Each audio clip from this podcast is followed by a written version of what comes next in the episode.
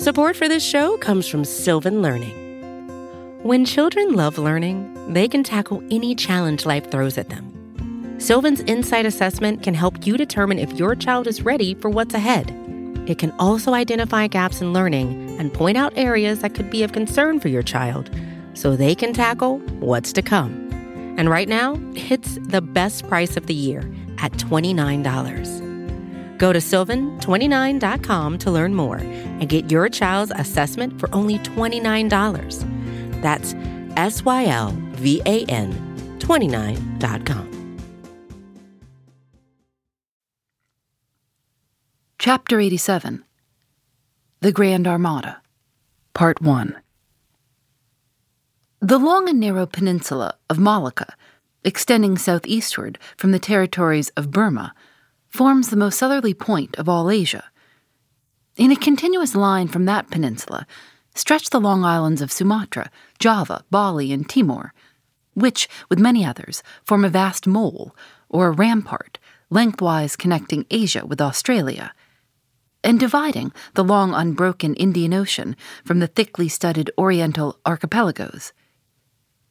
This rampart is pierced by several sally ports for the convenience of ships and whales, conspicuous among which are the Straits of Sunda and Malacca. By the Straits of Sunda, chiefly vessels bound to China from the west emerge into the China Seas. Those narrow straits of Sunda divide Sumatra from Java, and standing midway in that vast rampart of islands, buttressed by that bold green promontory known to seamen as Java Head, they not a little correspond to the central gateway opening into some vast walled empire.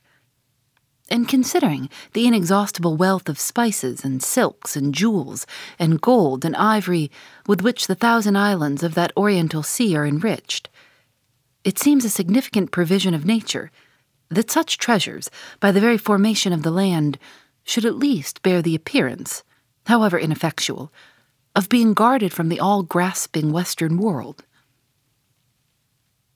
The shores of the Straits of Sunda are unsupplied with those domineering fortresses which guard the entrances to the Mediterranean, the Baltic, and the Propontis.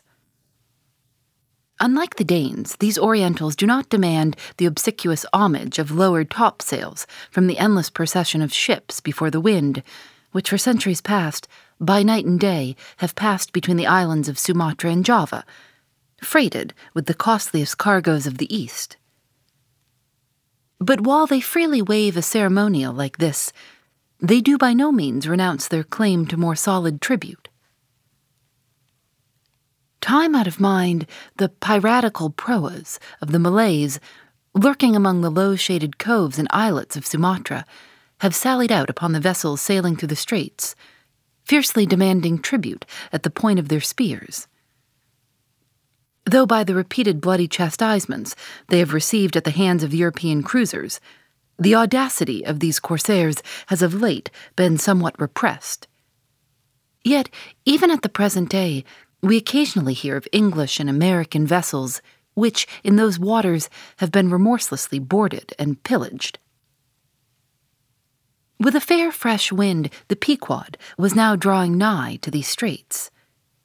Ahab, purposing to pass through them into the Javan Sea, and thence cruising northwards over waters known to be frequented here and there by the sperm whale, sweep inshore by the Philippine Islands, and gain the far coast of Japan, in time for the great whaling season there. By these means, the circumnavigating Pequod would sweep almost all the known sperm whale cruising grounds of the world, previous to descending upon the line in the Pacific, where Ahab, though everywhere else foiled in his pursuit, firmly counted upon giving battle to Moby Dick, in the sea he was most known to frequent, and at a season when he might most reasonably be presumed to be haunting it. But how now? In this zoned quest, does Ahab touch no land? Does his crew drink air? Surely he will stop for water. Nay. For a long time now, the circus running sun has raced within his fiery ring, and needs no sustenance but what's in himself. So Ahab. Mark this too in the whaler. while other hulls are loaded down with alien stuff to be transferred to foreign wharves. The world wandering whale ship carries no cargo but herself and crew, their weapons and their wants. She has a whole lake's contents bottled in her ample hold. She is ballasted with utilities, not altogether with unusable pig lead and kentledge.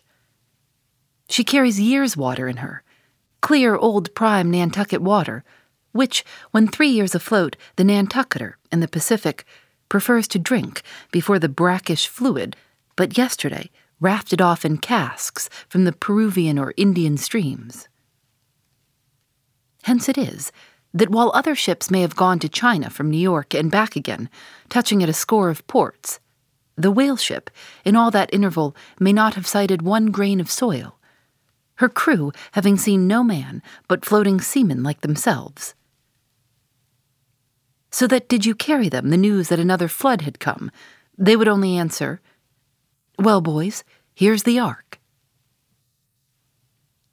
Now, as many sperm whales have been captured off the western coast of Java, in the near vicinity of the Straits of Sunda, indeed, as most of the ground round about was generally recognized by the fishermen as an excellent spot for cruising. Therefore, as the Pequod gained more and more upon Java Head, the lookouts were repeatedly hailed and admonished to keep wide awake. But though the green palmy cliffs of the land soon loomed on the starboard bow, and with delighted nostrils the fresh cinnamon was snuffed in the air, yet not a single jet was descried. Almost renouncing all thought of falling in with any game hereabouts, the ship had well nigh entered the straits, when the customary cheering cry was heard from aloft, and ere long a spectacle of singular magnificence saluted us.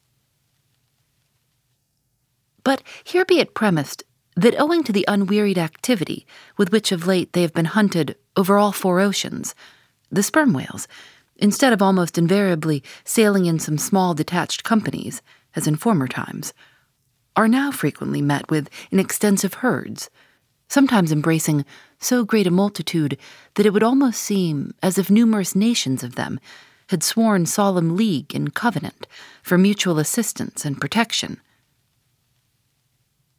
To this aggregation of the sperm whale into such immense caravans may be imputed the circumstance that even in the best cruising grounds, you may now sometimes sail for weeks and months together without being greeted by a single spout, and then be suddenly saluted by what sometimes seems thousands on thousands.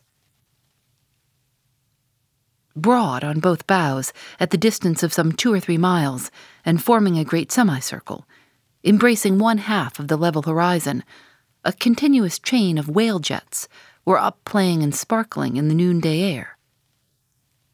Unlike the straight, perpendicular twin jets of the right whale, which, dividing at top, fall over into two branches, like the cleft, drooping boughs of a willow, the single forward slanting spout of the sperm whale presents a thick curled bush of white mist, continually rising and falling away to leeward. Seen from the Pequod's deck, then, as she would rise on a high hill of the sea, this host of vapory spouts, individually curling up into the air, and beheld, through a blending atmosphere of bluish haze, showed like the thousand cheerful chimneys of some dense metropolis, descried on a balmy autumnal morning by some horsemen on a height. As marching armies approaching an unfriendly defile in the mountains, accelerate their march, all eagerness to place that perilous passage in their rear and once more expand in comparative security upon the plain. Even so did this vast fleet of whales now seem hurrying forward through the straits, gradually contracting the wings of their semicircle and swimming on in one solid but still crescentic center. Crowding all sail, the Pequod pressed after them the harpooners handling their weapons, and loudly cheering from the heads of their yet suspended boats. If the wind only held, little doubt had they, that chase through these straits of Sunda, the vast host would only deploy into the oriental seas to witness the capture of not a few of their number, And who could tell whether, in that congregated caravan, Moby Dick himself might not temporarily be swimming, like the worshipped white elephant in the coronation procession of the Siamese? So, with stun sail piled on stun sail, we sailed along, driving these leviathans before us. When, of a sudden, the voice of Tashtego was heard, loudly directing attention to something in our wake. Corresponding to the crescent in our van, we beheld another in our rear. It seemed formed of detached white vapors, rising and falling, something like the spouts of the whales. Only they did not so completely come and go, for they constantly hovered without finally disappearing. Leveling his glass at this sight, Ahab quickly revolved in his pivot hole, crying, Aloft there, and rig whips and buckets to wet the sails. Malays, sir, and after us. As if too long lurking behind the headlands till the Pequod should fairly have entered the straits, these rascally Asiatics were now in hot pursuit to make up for their over cautious delay. But when the swift Pequod, with a fresh leading wind, was herself in hot chase, how very kind of these tawny philanthropists to assist in speeding her on to her own chosen pursuit, mere riding whips and rowels to her that they were. As with glass under arm, Ahab to and fro paced the deck, in his forward turn beholding the monsters he chased, and in the after one, the bloodthirsty pirates chasing him. Some such fancy as the above seemed his. And when he glanced upon the green walls of the watery defile in which the ship was then sailing, and bethought him that through that gate lay the route to his vengeance, and beheld how that through that same gate he was now both chasing and being chased to his deadly end, and not only that, but a herd of remorseless wild pirates and inhuman devils were infernally cheering him on with their curses. When all these conceits had passed through his brain, Ahab's brow was left gaunt and ribbed, like the black sand beach, after some stormy tide has been gnawing it, without being able to drag the firm thing from its place. But Thoughts like these troubled very few of the reckless crew. And when, after steadily dropping and dropping the pirates astern, the Pequod at last shot by the vivid green Cockatoo Point on the Sumatra side, emerging at last upon the broad waters beyond, then the harpooners seemed more to grieve that the swift whales had been gaining upon the ship, than to rejoice that the ship had so victoriously gained upon the Malays. But still, driving on in the wake of the whales, at length they seemed abating their speed. Gradually the ship neared them, and the wind now dying away, word was passed to spring to the boats. But no sooner did the herd, by some presumed wonderful instinct of the sperm whale, become notified of the three keels that were after them, though as yet a mile in their rear, than they rallied again and forming in close ranks and battalions so that their spouts all looked like flashing lines of stacked bayonets, moved on with redoubled velocity.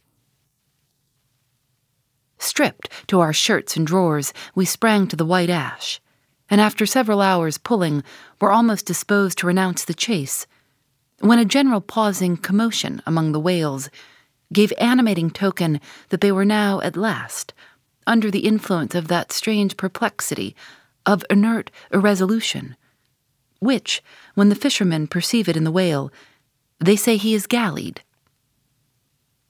The compact martial columns in which they had been hitherto rapidly and steadily swimming were now broken up in one measureless rout. And like King Porus's elephants in the Indian battle with Alexander, they seemed going mad with consternation in all directions expanding in vast irregular circles, and aimlessly swimming hither and thither. By their short, thick spoutings, they plainly betrayed their distraction of panic. This was still more strangely evinced by those of their number who, completely paralyzed as it were, helplessly floated like waterlogged, dismantled ships on the sea. Had these leviathans been but a flock of simple sheep, pursued over the pasture by three fierce wolves, they could not possibly have evinced such excessive dismay. But this occasional timidity is characteristic of almost all herding creatures. Though banding together in tens of thousands, the lion maned buffaloes of the West have fled before a solitary horseman. Witness, too, all human beings, how when herded together in the sheepfold of a theatre's pit, they will, at the slightest alarm of fire, rush helter skelter for the outlets, crowding, trampling, jamming, and remorselessly dashing each other to death. Best, therefore, withhold any amazement at the strangely gallied whales before us. For there is no folly of the beasts of the earth which is not infinitely outdone by the madness of men. Though many of the whales, as has been said, were in violent motion, yet it is to be observed that as a whole the herd neither advanced nor retreated, but collectively remained in one place. As is customary in those cases, the boats at once separated, each making for some one lone whale on the outskirts of the shoal. In about three minutes' time, Queequeg's harpoon was flung. The stricken fish darted blinding spray in our faces, and then, running away with us like light, steered straight for the heart of the herd. Though such a movement on the part of the whale, struck under such circumstances, is in no wise unprecedented, and indeed is almost always more or less anticipated, yet does it present one of the more perilous vicissitudes of the fishery. For as the swift monster drags you deeper and deeper into the frantic shoal, you bid adieu to circumspect life, and only exist in a delirious throb. As, blind and deaf, the whale plunged forward, as if by sheer power of speed to rid himself of the iron leech that had fastened to him, as we thus tore a white gash in the sea, on all sides menaced as we flew by the crazed creatures to and fro rushing about us.